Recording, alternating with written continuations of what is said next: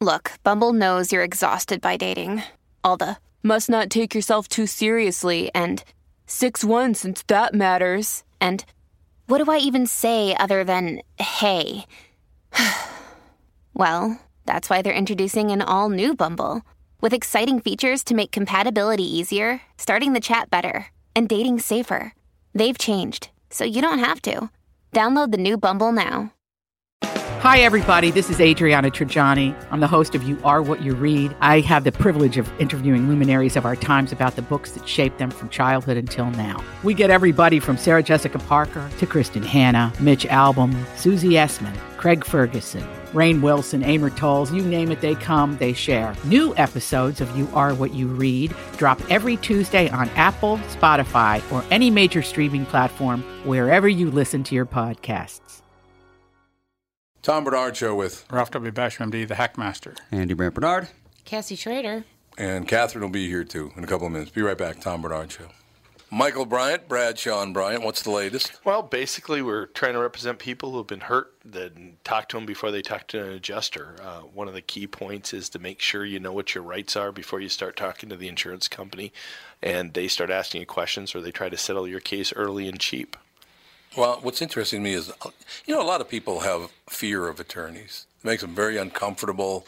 They get nervous about it. What should I do? I've known Michael for years and years now, and I would highly recommend you. So that should be good enough for everybody because I don't endorse people who are dirtbags. Well, I, I appreciate that, um, but I guess the key is is people think I'll charge them if I talk to them. Right. So a lot of people call me up. It's like, how much is this going to cost if you call me back? Like, you want me to call you back? How much will that cost? I don't charge people. The only way I get paid is if we recover, um, if we get money from the the other side. And there's a lot of people I talk to that I never get paid for that are just part of giving them advice to make sure they know what they can do and what their rights are. And your record's terrific as well. We should point out. Well, it works. It's been good. It's been good, ladies and It's gentlemen. been good. And how do they contact you? And uh, e- either through our website, which is minnesotapersonalinjury.com, minnesotapersonalinjury.com, or at 800-770-7008. Michael Bryant, Bradshaw, and Bryant. Walser Automotive continues to grow. They think it's because of their upfront pricing, no haggle or hassle sales experience, and working with one person from start to finish. I think we all know it's because of the loyal podcast listeners. I've said it a million times before. I won't endorse a company that I don't believe in, and Walser's no exception. I've bought several cars from them, as has my family. I know what you're thinking. Tommy got some special deal. Well, the truth is, we paid the Walser best price just like everyone else. Walser will sell about 35,000 cars this year, and you can't do that if your prices aren't great. Do yourself a favor. When it's time to shop for a new or used car, go to walser.com and give them a shot. You won't be sorry. Walser Automotive Group, walser.com. There it is, ladies and gentlemen, Tom Barnard Show. Here's our theme from I love this song. from your Great song. It is a great song. There's no doubt about it. Yeah, Catherine will be here in a couple of minutes. Everything is good. Uh, Bill Clinton, challenged about how his sexual transgressions look in the hashtag Me Too world, responded with a defense that stressed how much he had done for women as a politician to a considerable extent. That is beside the point in today's context. Don't you mean pu- besides? Yeah, besides the point, as it's written here, where putative uh, supporters of women's rights, such as New York Attorney General Eric Schneiderman, have been forced to step down because of disturbing allegations about their treatment of women. Yeah, Cassie. Way to go. Um, we are not going to fact check the entire statement. Clinton later uh, in the interview admitted he had not personally apologized to Lewinsky, the intern with whom he had an affair while president. He had simply apologized in general. Would you call having sex in your office an affair? No, it's No. just sex. No, it was it was subjugation of an, an underling. Right. It was what it, what we call abuse of power. Yep, that's exactly You know, what sexual it is. abuse. Um, I don't have a whole lot of pity for her. No, I understand that. I, you know, she knew what she was getting involved in, but still, you can't lord over men or women. She made a career of it, which was the kind of scummy part. Why? Who, did, who else did she do it with? Well, no, I mean like she spent the next like 10 years going on like writing books and going on tours and all sorts of stuff. But it takes uh, what is it? Takes two to tango. Tango. Yeah, it's tango. You know, and when, when when someone an intern comes to you and says, "Hey, I'd like to have sex with you," as the as the person in charge, you are responsible to say, "No, that's inappropriate behavior in this situation." have a Not question. unless That's how we you get keep- into a relationship. That's right. No, that's it. I have a question for you. So, um, how did the his spermatozoa end up on her dress? That's what I'd like to know. How did that happen? Not quite Lack sure. of birth control. yeah, yeah, apparently where, where, where was it on her dress? uh, on the lower front. Apparently, I can't answer that question. there you go. That's it. Uh, in any case, he had simply apologized in general, which is not what the interviewer originally asked. We were amused that Clinton slipped in the phrase for their percentage in the bar. Oh, let me read this statement because they're they're re-referencing things. Uh, this is pres- former President Bill Clinton. Yes, I have apologized to Monica Lewinsky, and nobody believes I got out of that for free. I left the White House $16 million in debt, but you typically have ignored gaping facts in describing this, and I bet you don't even know them. This was litigated 20 years ago. Two thirds of the American people sided with me. They were not insensitive to that. I had several, uh, excuse me, I had a sexual harassment policy when I was governor in the 80s. You didn't have it, the state had it. I had two women chiefs of staff when I was governor. Women were overrepresented in the attorney general's office in the 70s for their percentage of the bar. I have had nothing but women leaders in my office since I left. You are given one side and, and omitting facts. Every time somebody's argued with me in that manner, they were guilty as hell. Oh, as hell. He is, it is all over him. He cannot wipe it off. That guilty guilty's all over him. It is all over. Look, whether it's Donald Trump and Stormy Daniels or it's Bill Clinton and and uh, Monica Lewinsky, why don't you people run the country and serve the people instead of yourselves? How about that? Run. It's just a thought. That's right. And keep your keep your keep your mind off your wiener. Keep your schwanz to yourself. Well, that's what that's what they're, they're, they're, they're I did. They shouldn't do that. They just shouldn't be behaving like that. But in the White House, yeah, I don't know. That was like really pretty rough, and that's sexual harassment, uh, mm, premium sexual harassment, and no one wants to admit that, and he he's not going to admit it. No. Uh, but you know, So he, him. women were overrepresented for their percentage in the bar when he bragged that women were overrepresented in his office when he was Attorney General in 1977 and 1979. Well, that's a low bar because between 1918 and 1970, 164 women gained Arkansas law licenses. 22% of law licenses were held by women in 1998, two decades after Clinton was Attorney General.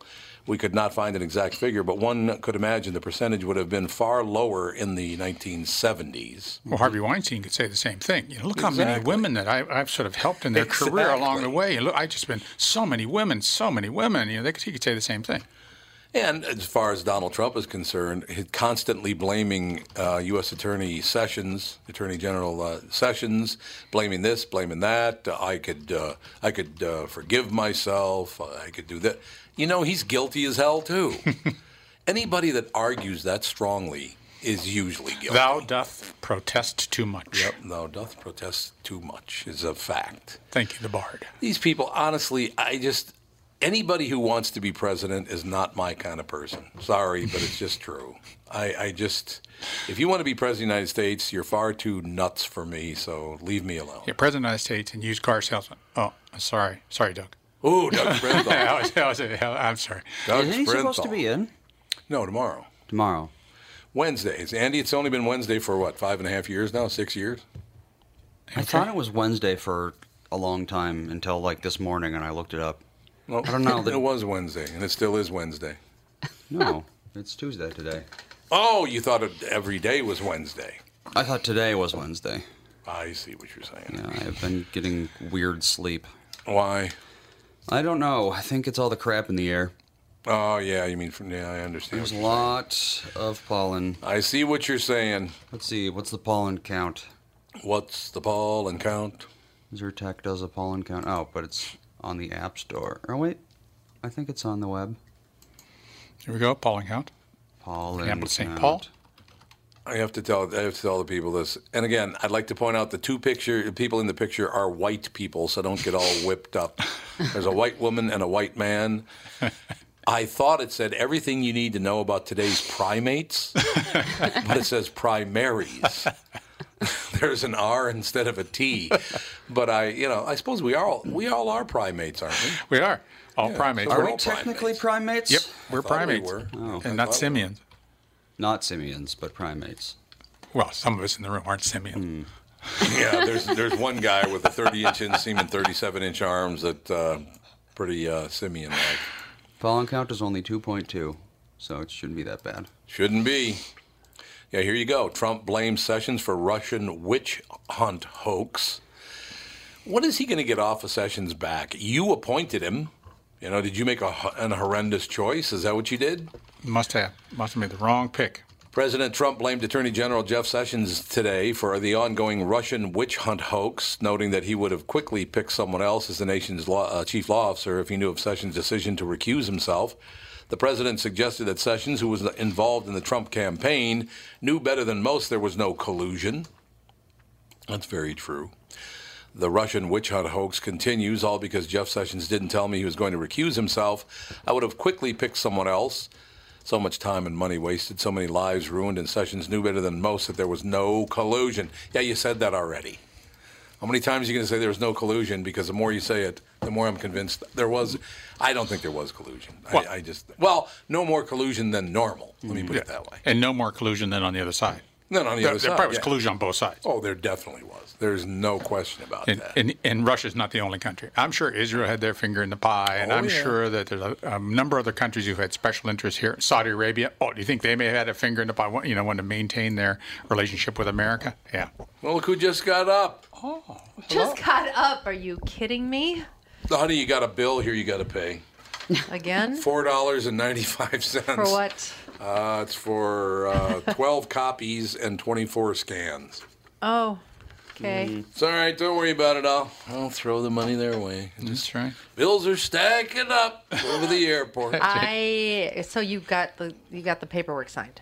yes, she showed up literally two minutes after you That's said. one of the reasons why I was late is because she was uh, Yeah. calling me and needed directions. It sent her to iHeart, and when she asked the reception, iHeart? iHeart Radio's the next building over, sixteen hundred.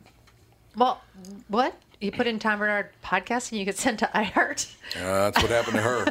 Oh, But apparently, when she she asked the receptionist at iHeart, yeah, I'm looking for Tom Barnard from KQRS, she looked up and coldly said, "He's not connected with us." There's a little bitterness in the voice right now. Grow kidding. up, for God's sake, grow up. I got Yeah. a couple of friends in the building over there. so Calm Andy, down. I wasn't going to charge you anything for you know selling your house and finding you the new house, but now that you're making me do all this work, you're paying me. Just so you know. The work of calling the insurance company? Oh yeah, all the work that you're supposed to be doing. yes. Well, I was getting an insurance quote, but Oh well. Yeah. She said you said you didn't even know you had insurance. I your- didn't. I, I don't think I do. You have to have you insurance. have to have insurance on a mortgage. Yes. Well, but I don't have a mortgage yet. You had a mortgage on your old place. Oh, you mean the. No, she's talking about the new place. I understand that, but you did have an insurance agent, is what we're saying. Hmm. Yeah, unless you're going to pay pay cash for the house. That's different. Then you should still have insurance. Yes, you'll be fine, Andy. Don't worry about a thing. Everything will work out. Yeah, it was one of those swimmingly. mornings. It was like, what the heck is going on this morning? I know it is one of those I- days. it's that's just for like, sure. ay, ay, ay. A Bigfoot themed Branson attraction has filed a lawsuit over a TripAdvisor review left by a Kansas cattle farmer. Bigfoot on the Strip. Yes, it's called Bigfoot on the Strip, which opened in May of 2017 is a fun park that features thrill rides, a mini golf course arcade, interactive virtual theater, and a tour of Bigfoot farms, which boasts the largest herd of Scottish Highland cattle in the Midwest. On March 3rd, Randy Winchester. There's a rancher named Winchester. Come on. It might be one of the Winchesters. Could be. Randy Winchester and his daughter, Emily, visited Branson for an annual meeting of the Heartland Highland Cattle Association. Don't name it Heartland Highland. Those are pretty cattle. Oh, the Scottish, cattle. whatever. Yeah, they're the ones. I, I think they're the ones that have sort of reddish hair and they've got like bangs. I think you're right. They have long hair? And beautiful Uh, big yes. eyes. Yes, yeah, they they're, are. They're actually very pretty. How they taste? go. Yeah, how do they taste? They taste good. Are they wagyu-ish? They're cute. Are they used for food? I think What? so. yes, they are. How many people? Are they? Cattle is food. Well, yeah, but there's also milk. Mm, that's true. And veal. On March 3rd, Randy Winchester and his daughter Emily visited Branson for an annual meeting of the Heartland Highland Cattle Association. They said they took a tour of Bigfoot Farms with other meeting attendees. After returning to his home in Johnson County, Kansas, Randy Winchester logged on to TripAdvisor, an online travel site where he has left dozens of restaurant, hotel, and attraction reviews. He left a review of Bigfoot on the Strip, which the Branson attraction later claimed in its lawsuit was born of evil motive Of course it hmm. was. and has exposed the business to contempt and ridicule. Initially, Randy Winchester gave Bigfoot on the Strip three out of five stars on TripAdvisor. Why is this news? I don't know because they're suing him over his TripAdvisor posting. How can you sue somebody over that? All in all, a decent experience, but we had paid more than the ten dollars. I would have been had I paid more than ten dollars, I would have been disappointed. Winchester said in his review. He wrote about spending five to ten minutes feeding the cattle at the beginning of the tour and seeing maybe ten of the cows. Then, according to Winchester, the calls came. He updated his review to describe what happened. He said a man identifying himself as an owner of Bigfoot on the Strip had repeatedly contacted his daughter via cell phone and email and called his home phone on a Saturday evening to complain about his review. Three stars is not that bad a review, is it? Would No, you avoid really. some place that was only three stars? No. I wouldn't. Two, probably, but three, no. Yeah. Three is like borderline. The man had also threatened to sue him, both him and his daughter. Be he and his daughter, but whoever wrote this really sucks. No, it wouldn't. Both, yeah, sue both. He would sue him and his daughter. You're right. It is right. I have uh, significant reservations regarding any business run by someone who seems to think it's an acceptable business practice to contact family members and associates of a reviewer because they seem to be unhappy with a review. Yeah. Winchester changed his th- three-star review to a one-star review. Well, of course he did.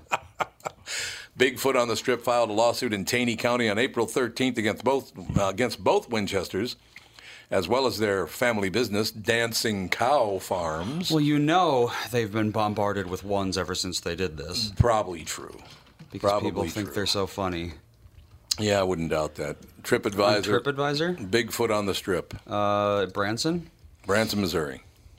Oh, they've actually been bombarded with fives. Well, so there you go. So they're, they're this posting was- themselves. I mean, oh wait a minute, I'll get sued. This Yeah. was probably all, uh, whatever you A call it. Scam. Well, yeah. A No, PR rep- stunt? Yes. Reputation healing, or what do you call it? What do you call it when you reputation remodeling? Whenever you get a bad review, you There's do- so many words for that now. yeah. Mm, There are. It's true. Yeah, apparently, like, God, 10 people went there just yesterday after no one went there for like a week. It's very weird. Oh, that's not good. Yeah, but- Bigfoot on the. Say, make sure all the guests. Get, oh, there aren't any guests. Okay, never mind. never mind. No. Well, that's that's dangerous uh, precedent to leave a review and then be sued. I have a question for Yeah. everyone. you don't want but, that. I mean, technically, suing lawsuits like that, civil suits don't work on precedent, I don't think. Which is good because otherwise you could sue anyone for anything and immediately win because, you know, there are a lot of judges who are very. Uh, All I know is if I knew a place that I was thinking of going to was suing people who were reviewing the place. Yeah, I then not I wouldn't go, yeah. Yeah. That's not a we good thing. will be right back. Tom Barnard Show. I'm Brad Huckle, president of North American Banking Company. Ask one of our bankers what they love about business banking. They always say the relationship with the client. Case in point, True North Oral Surgery and Implants is a longtime customer with a growing practice. Their banker, Julie Marshall, knows the ins and outs of what they do. So when they need working capital, an equipment loan, or funds for expansion, they call Julie. Are you looking for a banker you can count on? Give us a call. This is Tom. Why not bank with my banker, North American Banking Company? A better banking experience. Member FDIC, an equal housing lender. Did you know that about 60% of people over the age of 60 are starting to experience cloudy, blurry, or dim vision due to cataracts? Tom Barnard here for Whiting Clinic LASIK and Eye Care. Whiting Clinic is best known for their fabulous LASIK results. You've heard me rave about them for years, but did you know they're also experts in cataract surgery? Yes, indeed, and I'm here to tell you about my wonderful experience having cataract surgery at Whiting Clinic. I'm at that age when my vision started to fade, so I called up the folks at Whiting Clinic. They helped me out right away. My cataract surgery was super easy, and thanks to the Whiting Clinic, my vision is top notch once again. Whiting Clinic has the most advanced lens technology options, so I can see far away and up close without wearing any glasses. If you want to learn more about your options for cataract surgery or clearer vision, attend one of Whiting Clinic's cataract seminars. Call Whiting Clinic at 855-554-2020 to RSVP today. That's 855-554-2020 to learn more about your cataract surgery options at Whiting Clinic. Not really. wolves of London. Well, they don't have a Bigfoot one, so. You don't, no, you don't have a Bigfoot song. That's good. I thought I saw Bigfoot standing in the rain. you we just did our own. I have a question for everyone at the table here. Mm-hmm. Kentucky Fried Chicken in Britain in England, is uh, going to start serving. They, don't, they haven't yet because they don't have the recipe down just perfectly, but they're going to start serving vegetarian chicken, fried fried chicken Okay. vegetarian fried chicken. Now, I have a question for you. They're offering it as a healthy alternative. But if you bread m- mush, um, it's still going to be. I mean, the chicken is the least Yeah. healthy, unhealthy part of Kentucky Fried Chicken. It really is. Yeah, the breading and all the skin and Well, you, grease. can, you can have a light breading that's not deep fried. Well, then it isn't- tastes terrible. That's right. That's why they're having a hard have- time with the it with, can the have- recipe. It can, it can have herbs and things in it that make it taste good. What happened to Kentucky Fried Chicken? Why did it hit the wall so hard? I think it's just because all of the fast food is just going down. It is. in- Is all of it tanking? And it's something from the last century. It, it is. It, it's a concept from the That's last true. century. Yes, all the hipsters hate it. Yeah. And the That's a very millennials good don't point. want anything that was mm-hmm.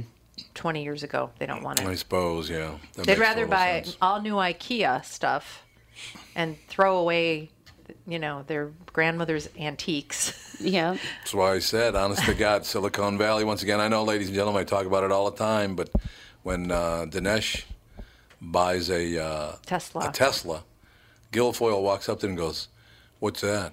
It's my electric car. I'm supporting all the people of the world, and the universe will be cleaner because of people like me who drive electric cars. And Gilfoyle goes. You do understand that most electricity comes from gas-powered plants that kick out huge plumes of black smoke, don't you? Yeah, unless you got solar panels on your house. Unless you got solar panels on your house, you're polluting even more.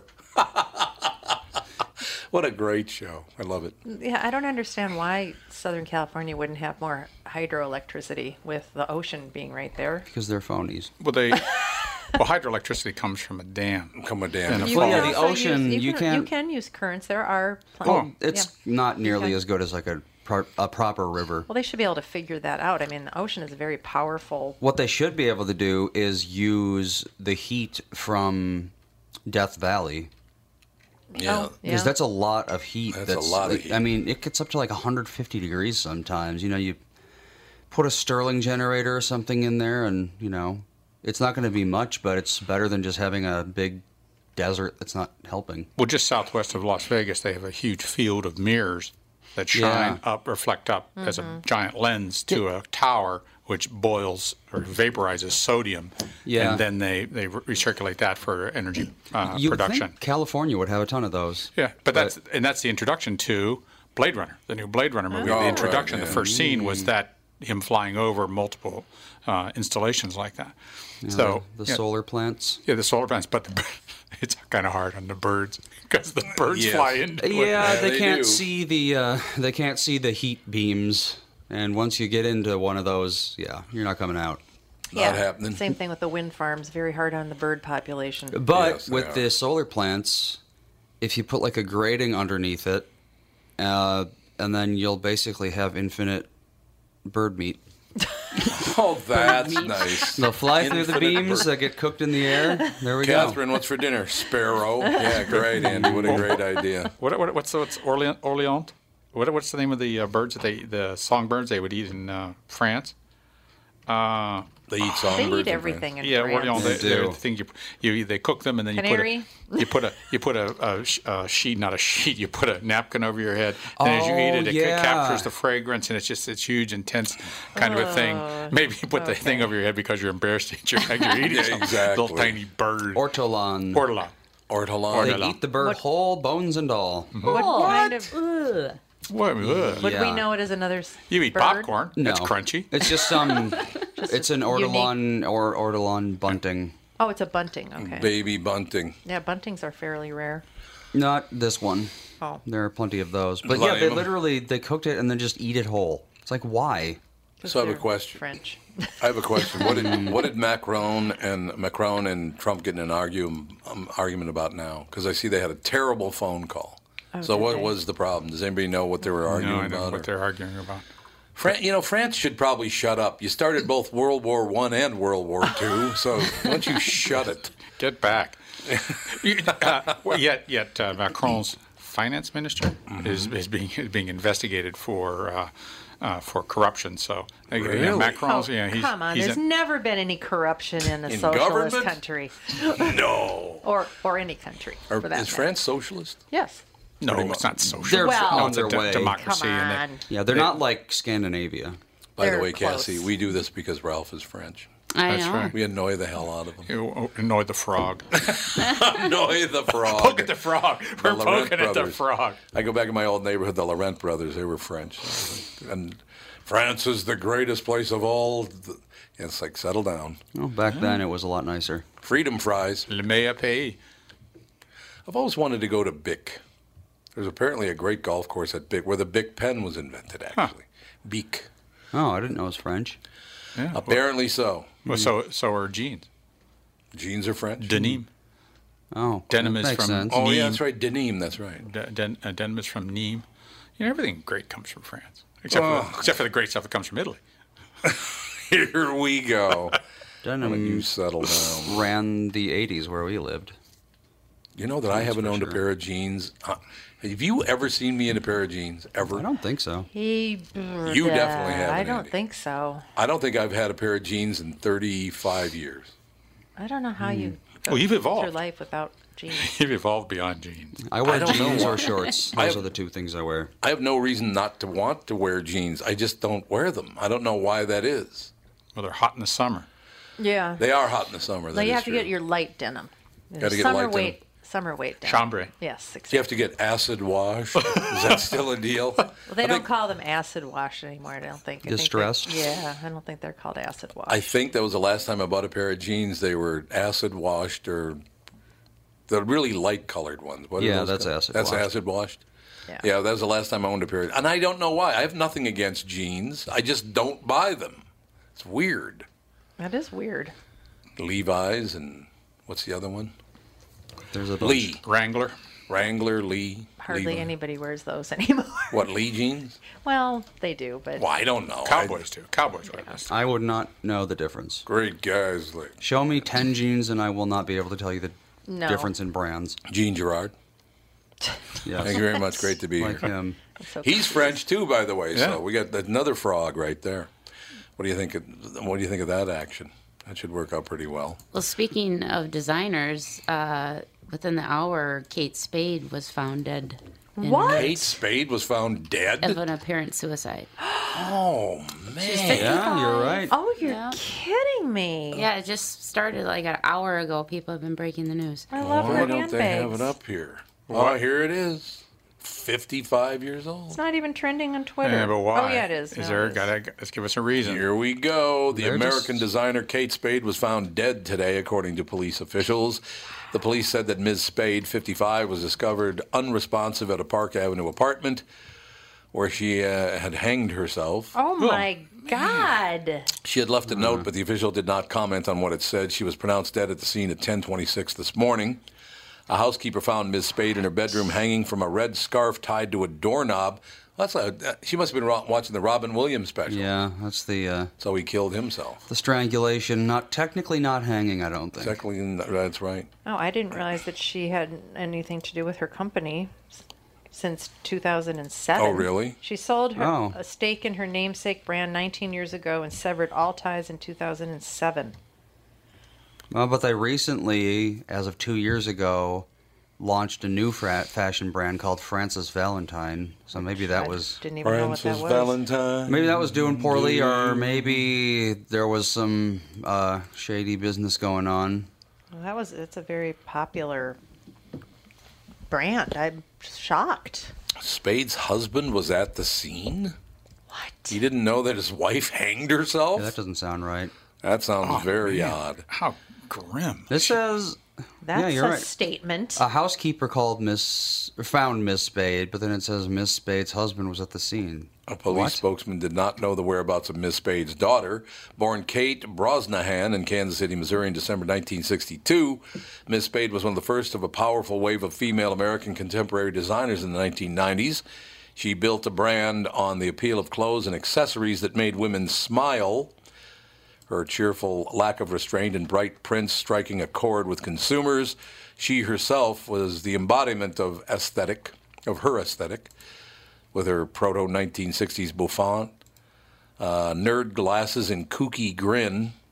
Well, she was kind of a kooky looking. This wasn't a bad looking woman. She was kind of kooky looking. But what? If she yeah. wanted to be, I I guess. I want to know why. Did she have a terminal disease, or did she have some other depression and s- cyclothymic kind of? Okay. Ms. Spade, who had been uh, the uh, who had been the accessories editor of Mademoiselle magazine, founded Kate Spade with her husband to be Andy. Ah. and a friend Elyce Arons or Aarons. In 1993, frustrated with the handbags of the era, which she found to be over accessorized, she had wanted a functional bag that was sophisticated. Okay, and uh, what about her death? Let's know. get to the death Who part. cares about the bags? Now, what has she been dead for two hours? She's been dead for two hours. There's Not already a mini biography. Had a net worth of 200 million at the time of her death in 2018. It's like she's been dead for two hours. dead for two hours, maybe three hours. That's probably that's probably Eastern time. Richard is with us. Hello, I'm with you. Richard, How are you? How are you, Richard? I'm Rich- good. I'm g- very good. I don't know if you heard this or not, Richard, but you know who Kate Spade is? The you know Kate Spade, yes, she design. died. Yeah, she she- hung herself. she hung herself. Yeah, just Heard a that. couple hours ago. My wife told me about it. Yeah, unbelievable. Terrible. Terrible. Terrible. Yeah, She's got a 55. 14 year old daughter or something like mm-hmm. that. Very I mean, how do unusual do age that to to do that. Like, I don't know. how do you leave your kids? It's I you know, it agree. reminds me of my old friend Hunter Thompson, who blew his brains out in front of his ah. kids at, at Woody Creek. I mean, Yeah. terrible. Awful. Yes, Hunter Rest. and Ah, no matter how bad things get, don't ever get them. Let them get that bad. Right. Don't ever let them get that bad. Just, well, that's good advice. Yeah. I like that advice, as a matter of Yeah. fact. Yeah. Richard Stratton, our special guest. Uh, A&E Network will premiere the original two-night biography documentary Gotti, Godfather and Son. It is uh, in just four days, ladies and gentlemen, at uh, 9 p.m. Central Time. This documentary serves as a complete and definitive father and son story of two men who were raised in the mob and became the reigning king and heir apparent, with John Gotti Jr. providing most of his extensive on camera interview to date.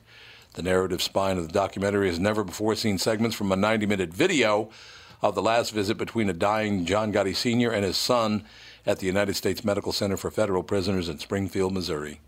What a story that all is. The Teflon Don and all the rest of it. And then, of course, after he went to prison, Victoria Gotti, his his daughter, I guess. No, his his wife and his daughter were both named Victoria, weren't they? Or aren't they? Right. No, they are both named that. They are both named Victoria. And actually, there's a there's a funny story about that, which I'll tell you quickly. Love it. When Victoria, the daughter, was born, John was a just struggling young man, had no money at all. In fact, he was so broke that they couldn't pay the hospital to get the baby out. Ooh. So Angelo Ruggiero, who was his best buddy, uh, stole the baby and got got the baby out. And because the baby at that time was known as Victoria Gotti, because she was the baby of Victoria Gotti, that name stuck with her. That's phenomenal. She got that name because she was stolen from the hospital. Yeah, it's uh, it's inter- I, I grew up uh, in a pretty Roman Catholic neighborhood, Richard, and uh, people say, "What does that mean?" I said, "Well, it means there are a lot of Italians and Irish people. That's what it means, yeah, exactly. Where where where would you grow up? In North Minneapolis, Uh-huh. great neighborhood. It was wonderful. It was it was it was Catholics, it was black people, and it was Jews. That's who. The, it was a wonderful neighborhood, fantastic neighborhood. And then they burned it to the Well, ground in know, 1968. But other than that, It, it's funny because I grew up in Wellesley, Massachusetts. oh yeah, and there were no there were no Jews. In fact, uh, they were finally they allowed, were allowed to join the country club, but when uh, three two or three families moved in. The Italians all lived in one section. The Irish lived in another section, but it was the Wasps, the Yankee Wasps, who ruled. And my parents, yeah, yep. who I come from that, you know, old New England Yankee. What they they didn't they didn't like the idea that I was dating Irish Catholic girls. Uh-oh. I mean, come on, so, it was so crazy. I mean, it's not like that anymore. I think that finally, you know, they in, in my senior year in high school, they started busing blacks in from Roxbury with that whole Sure. busing thing. But um, talk about a different world. That was a different world in those days, man. It just, I mean, it was white Anglo-Saxon Protestant ruled that town. Yeah, it makes total sense. And I I have guess to- I've been, I've been running away from it ever since. Well, we both have. we uh, we'll just take a very very brief break. Be right back, and then an entire segment with Richard Stratton. And I have a question about the area in which you grew up. Well, Boston in general, not Wellesley, but uh, we'll be right back. More with Richard Stratton right after Okay, this. great. Tom Barnard show. Just like all of you, I had been hearing about my pillow and was skeptical that it was as great as everyone says. Well, I received my first my pillow and I love it. It's very comfortable, stays in that same exact position all night. Fantastic. Mike Lindell, the inventor of My Pillow, has a very special offer for Tom Barnard Show listeners. My Pillow is offering more than 50% off his four-pack special, which includes two premium My Pillows and two Go Anywhere pillows. If you're looking for a great night's sleep, now is the perfect time to get your first My Pillow. If you already know how great the My Pillow is, why not give them to everyone you know? Call 800-516-5146, use promo code TOM, or go to mypillow.com. But make sure you use promo code TOM. Call 800-516-5146 and use promo code TOM. That's 800-516-5146, promo code TOM. This is Tom, and I want to tell you a story about camping. A guy named Tim, his back pain, and his angry wife. You see, Tim went camping with his family, but he aggravated his recurring back problem a couple of days before when he was golfing with his buddies. His wife had to set up the campsite and do all the heavy lifting, and Tim couldn't do a whole lot with the two kids. Tim was not a happy camper and neither was his wife. The following Monday, Tim's wife got him an appointment at Hopkins Health and Wellness Center, a DMR method clinic. Their team of physical therapists and chiropractors figured out what was really wrong with his back, quickly got him out of pain, and taught him how to keep it from coming back. And what did Tim say was the biggest benefit of finally handling his back problem? Happy wife, happy life. DMR clinics are a group of physical therapists, chiropractors, and allied medical spine specialists that can help you feel better fast. They have a 96% success rate. It's covered by insurance, and you don't need a referral. They have convenient locations in Hopkins, Woodbury, Rogers, and Blaine. For a free consultation, go to dmrmethod.com. That's dmrmethod.com. Ooh, that's life. That's You life. playing this because John Gotti Sr. got life? Is- That's really nice. That's life. really nice, Cassie. Our very special guest, Richard Stratton, with us. A&E Network will pre- uh, premiere the original two-night biography documentary, Gotti, Godfather and Son. It premieres the 9th of June, just four days from now. Um, Richard, one question about Boston before we move on to uh, to John Gotti, if that's all right. Mm-hmm. Would you explain to me how it got to be that you're Irish and you live in Southie, or you're Irish and you're a townie? So, in other words, you're Irish, but you're not the right kind of Irish. How did that ever happen? Yeah. Well, you know what it was was Charlestown. Charlestown, where right. the townies come from. Right. Charlestown was a separate enclave, all of its own. More bank robbers come from Charlestown, Massachusetts, than anywhere else in the world. There was a great movie called The Town that Yeah. they made uh, about. You remember that? It was Ben Affleck, I believe. Movie, but Yeah. yeah, Ben Affleck. But those guys from from Charlestown were a breed apart. They were even tougher than the kids from Southie, and the kids from Southie were tough. Right. But the Charlestown guys, man, they, and they became this crew of bank robbers. It was like something that they their fathers were bank robbers, so the kids became bank robbers. It's like It's all in the family. unbelievable. Actually, my next and door armored neighbor. cars. They robbed armored cars. Sure. You know, it was like unbelievable. Richard, one of the Yeah. houses I lived at. in- Boston is an interesting town. I'm just going to say one thing about Boston is the most ethnically divided city in this country. It is, People yeah. don't believe that, but Yep. it really is. There's little neighborhoods, and if you're not part of that neighborhood, if you're not Irish and live in South Boston, you're in trouble. And if you're not, if you're black and you should, you better be living in Roxbury or one of those neighborhoods, or, or Italian, you, you know, you have to come from the North End. I mean, it's Mm-hmm. unbelievable. Then there's, of course, the Brahmin wasps who live on Beacon Hill. There, you know, it's, it's really fascinating. It is. It's amazing. Yeah. That is fascinating because arguably you could say that because of all the universities that are there, it should be one of the most liberal thinking places be, yeah. and one of the most integrated mm-hmm. places in the United States. Yet you just told me that it is Right. the most segregated. Yeah, In yeah, it's, it's interesting because in many ways it's a liberal state. If you look politically Sure, there, it's almost always a democratic state. And but even I mean Billy Bulger, who was the brother of Whitey, who was Mm-hmm. a Democrat, but you know these people were they were all about themselves, you know, and there, black people better not come into South Boston, and there's going to be riots. So it's really it's it's fascinating to me that whole Boston thing. You know, like I say, I mean, I live in New York, and and and really would not want to go back to Boston except maybe to visit because it's just it's too clannish, way too clannish. You know, you might be able to say the same thing about Los Angeles because so many of the uh, ethnic communities there are segregated. You have the Armenians in Glendale, you have the uh, Russian Jews that are up around uh, Sunset, uh, you have uh, Hasidic community on Highland, um, the you have the Korean community down downtown or east of or west of downtown. So you know, and even that's liberal too. So you know. It, it's interesting. I think that so Yeah. much of that is, is self self imposed or, or self chosen. No Yeah, and I mean in New York, New York is just the opposite. I mean, I live in Manhattan. I live in Lower Manhattan, right across from uh, Ground Zero.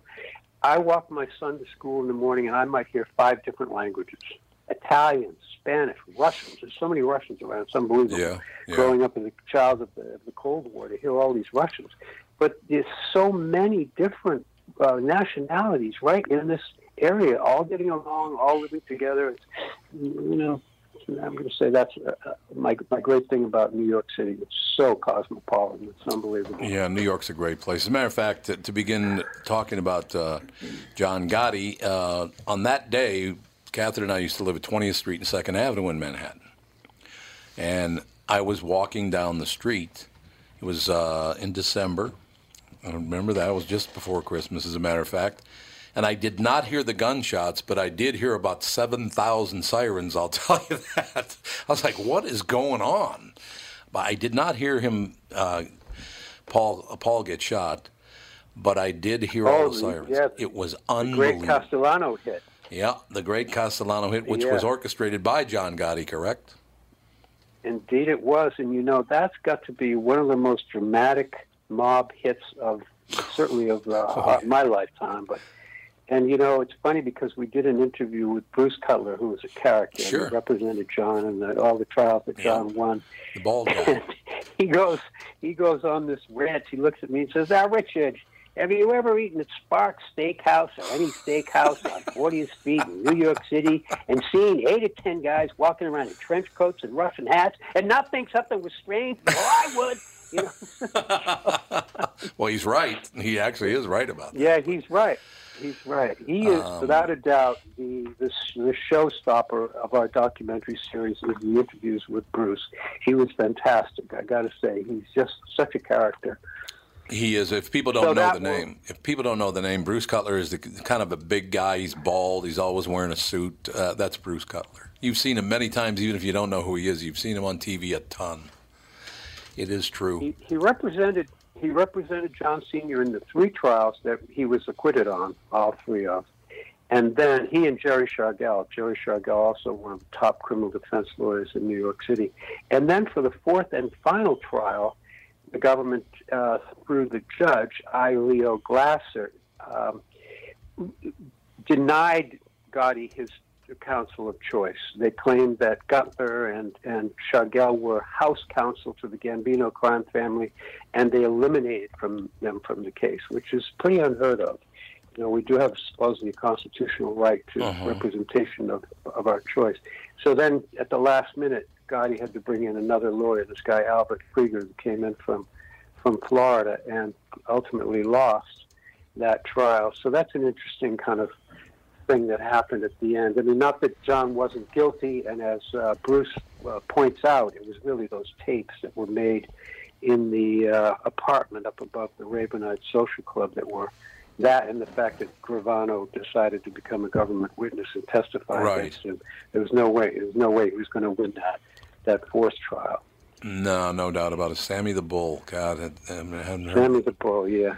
Unbelievable. But I think what what what makes this documentary series different from all the other things that have been done on Gotti before is that really this is a story that looks deeply into the father-son relationship, and that uh, I think is what is special about it because, you know, I mean, I'm, I'm a father and I'm a son, and I had a very complicated, kind of distant relationship with my father. And I've always been intrigued by this this uh, universal relationship that men have with their fathers, and thought to myself, you know, how do you grow up as the son of this guy, John Gotti, who was uh, obviously uh, an extremely colorful, charismatic, glamorous guy, but he was a gangster. He was a bad guy. Right. And how do you grow up as his son and and be not be drawn into that life?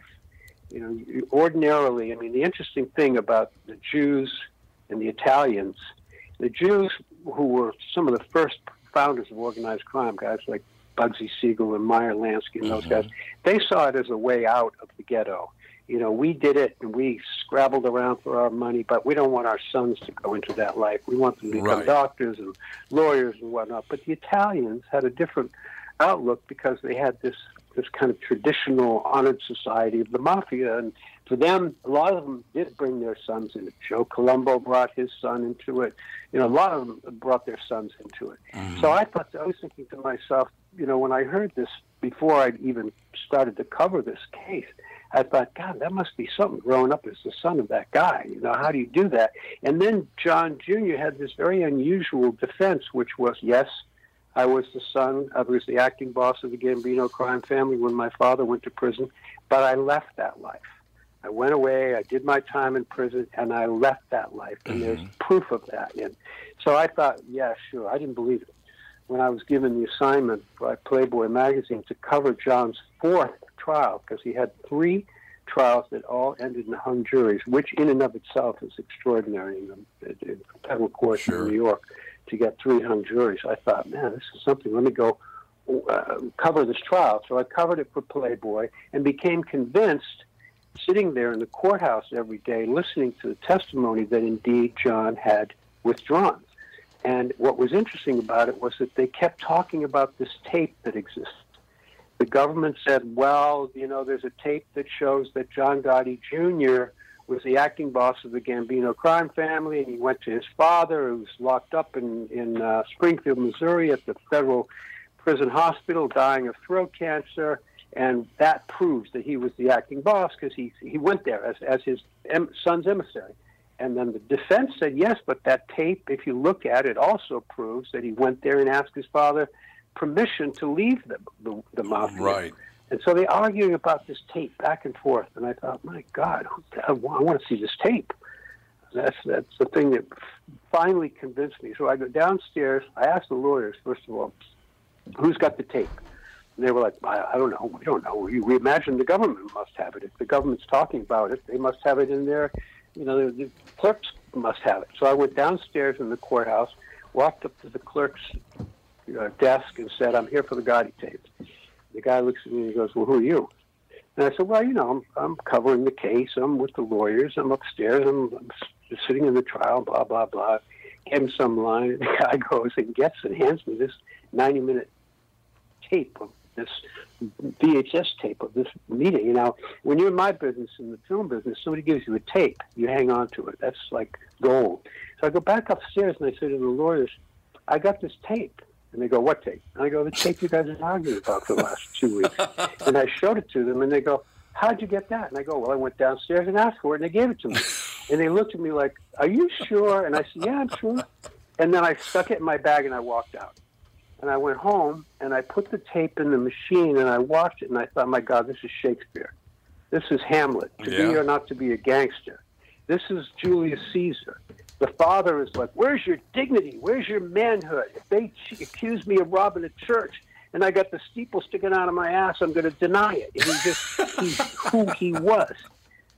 He is Right. that man, and he's every and the and the son, who's this big bodybuilder guy, is kind of hunched Right. over, Sure. And you could see that the sheer force of his father's personality was beating him down. But then, interestingly enough, about two thirds of the way through, the old man changes, and he becomes a dad.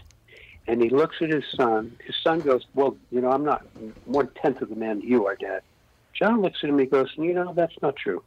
Because when it comes to being a father to your children and a husband to your wife, you're ten times the man that I am. And then he goes, John, you got to live your own life. If this is the choice that you want to make, then go do it. But make sure you get what you want because they're never going to leave you alone. The government will never, they'll never leave you alone. They'll come after you and they'll come after you and come after you. Sure enough, they took him to trial four times. He got four mistrials. But it was remarkable to see him go from being the godfather to being a father. Yeah. And suddenly thinking, this is not, this is, this is my son. This is not me. I can't tell him how he's got to live his life. He's got to live his own life.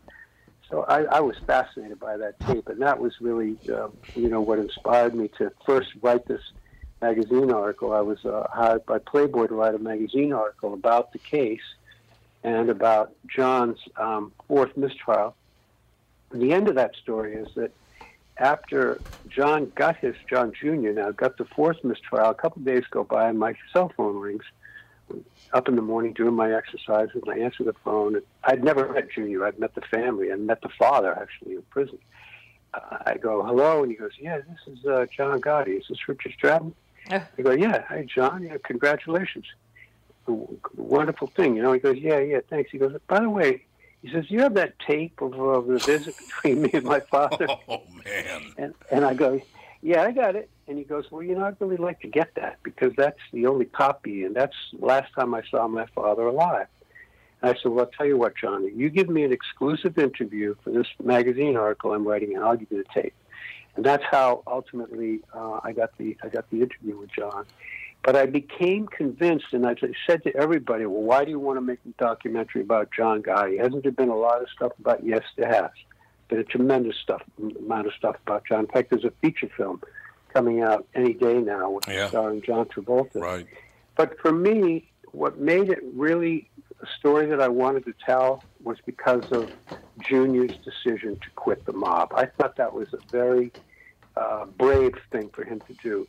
And the other thing about it that struck me was, you know, he knew his father was dying. His father had, at that point, literally months maybe to live. He could have just waited till his father died and then done his thing, like said, I'm, I'm done, left the life. But he felt that he had to go to see his father and say to his dad, Dad, this is your life, but I don't want it anymore. I just want to move on. I want to Yep. take care of my kids, my wife, your grandchildren. And that, that, that to me, I thought, man, this is that takes some guts, you know, to face that guy who's dying and who lived and died for the mafia and was like, you know, the ultimate tough guy. That took some some courage on the part of Junior, and that that endeared me to him and to this story. Ladies and gentlemen, this Saturday night, June 9th at 9 o'clock Central Time, 10, 10 o'clock Eastern, of course. Gotti, Godfather, and son, Richard Stratton. Thank you so much. Great, great storytelling. Thank you. I appreciate it. Thanks for your I time. hope that uh, good to talk to you. Bye. Bye bye. We'll be back. Tom Barnard.